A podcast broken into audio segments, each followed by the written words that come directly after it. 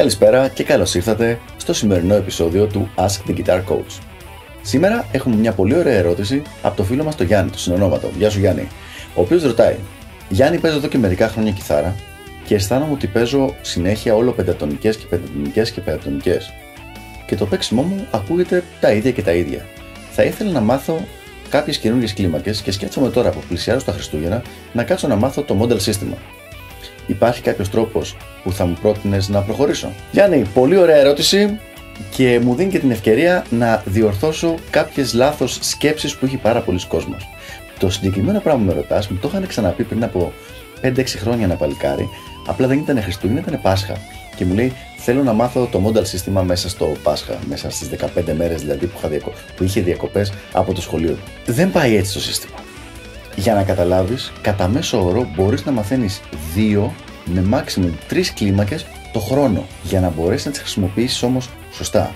Αυτό σημαίνει να μάθεις τι ρόλο έχουν, να μάθεις τα διαστήματά τους, να μάθεις τις θέσεις τους στα 5 boxes που θα μιλήσουμε κάποια άλλη στιγμή, στο cage σύστημα, να μάθεις τα 3 nose string patterns τα οποία χρησιμοποιούνται στη μοντέρνα rock metal κιθάρα για πιο τεχνικό παίξιμο, να μάθεις την αρμονία πίσω από αυτές τις κλίμακες και τις συγχορδίε με τις οποίες ταιριάζουν και επίσης να μάθεις πώς να τις βάζει στο παίξιμό σου σαν σχήματα και τελικά, ίσως και το πιο σημαντικό, να μάθεις φράσεις πάνω σε αυτή την κλίμακα. Όλο αυτό το πράγμα παίρνει μήνες ακόμα και σε έναν άνθρωπο ο οποίος μιλάει πολλές ώρες την ημέρα. Αν η δική σου ενασχόληση είναι απλά λίγες ώρες την ημέρα, το μόνο που θα έχεις καταφέρει μέσα στις διακοπές των Χριστουγέννων είναι να ρίξεις μια ματιά γρήγορα στις κλίμακες και μετά να αναρωτιέσαι για ποιο λόγο δεν μπορείς να τις θυμάσαι και δεν μπαίνουν, όπως λέμε, γιατί δεν μπαίνουν μόνες τους στο παίξιμό σου. Ο λόγος που δεν μπαίνουν είναι γιατί δεν, είναι έτσι, δεν γίνεται έτσι η διαδικασία. Πρώτο λοιπόν θεματάκι είναι ότι πρέπει να κατεβάσεις τις προσδοκίες σου 2 με 3 κλίμακα το χρόνο. Αυτό σημαίνει ότι μέσα σε μία, στην πενταετία που συνήθως είναι η μελέτη ενός ανθρώπου, έχει μάθει 15 καινούριε κλίμακες, τις οποίες μπορεί όμως να τις εναλλάσσει μεταξύ τους και να παίζει καλά πάνω σε αυτές. Αντί για αυτό τι βλέπουμε; Συνήθως βλέπουμε έναν καινούριο κιθαριστή ο οποίος μαθαίνει τις πρώτες 2-3 κλίμακες μέσα στους πρώτους μήνες, τις ψιλομπλέκει γιατί τις έμαθε και μαζί, οπότε δεν είναι ξεκάθαρη στο μυαλό του που ξεκινάει μία, που αρχίζει άλλη, όλα αυτά τα πράγματα περνάνε τα επόμενα 3, 4, 5, 10, 20 χρόνια παίζοντας τα ίδια και τα ίδια.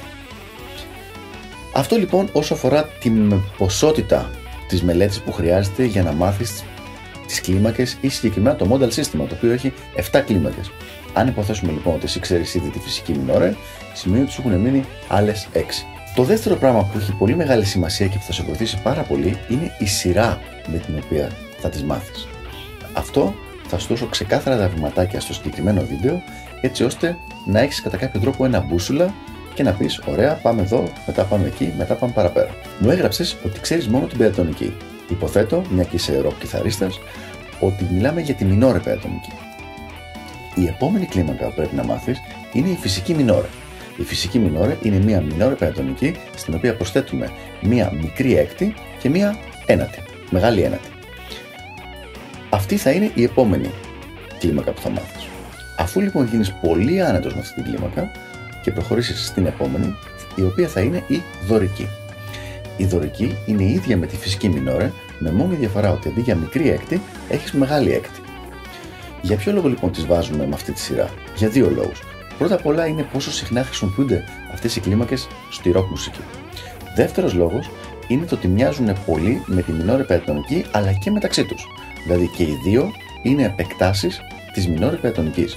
Όπως είπαμε, η φυσική μινόρε είναι η μινόρε πεντατονική συν μικρή έκτη μεγάλη ένατη, ενώ η δωρική είναι η μινόρε πεντατονική συν μεγάλη έκτη μεγάλη ένατη. Η φυσική μινόρε με τη δωρική έχουν μόνο σε μία νότα ένα ημιτόνι διαφορά.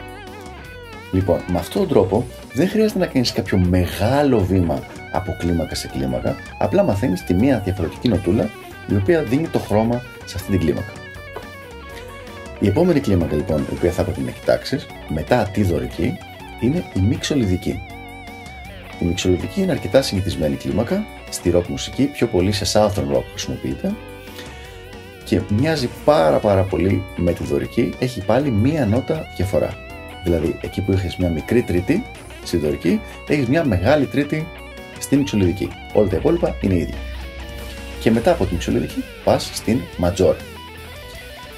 Αυτές λοιπόν, οι, με αυτή τη σειρά οι κλίμακες, δηλαδή μινόρε, φυσική μινόρε, δωρική, μιξολιδική ματζόρε, είμαι σίγουρος ότι θα σε κρατήσουν απασχολημένο για τον επόμενο ένα με 1,5 χρόνο σίγουρα, για να μπορέσεις να τις μάθεις καλά και σωστά και να τις βάλεις στο παίξιμό σου.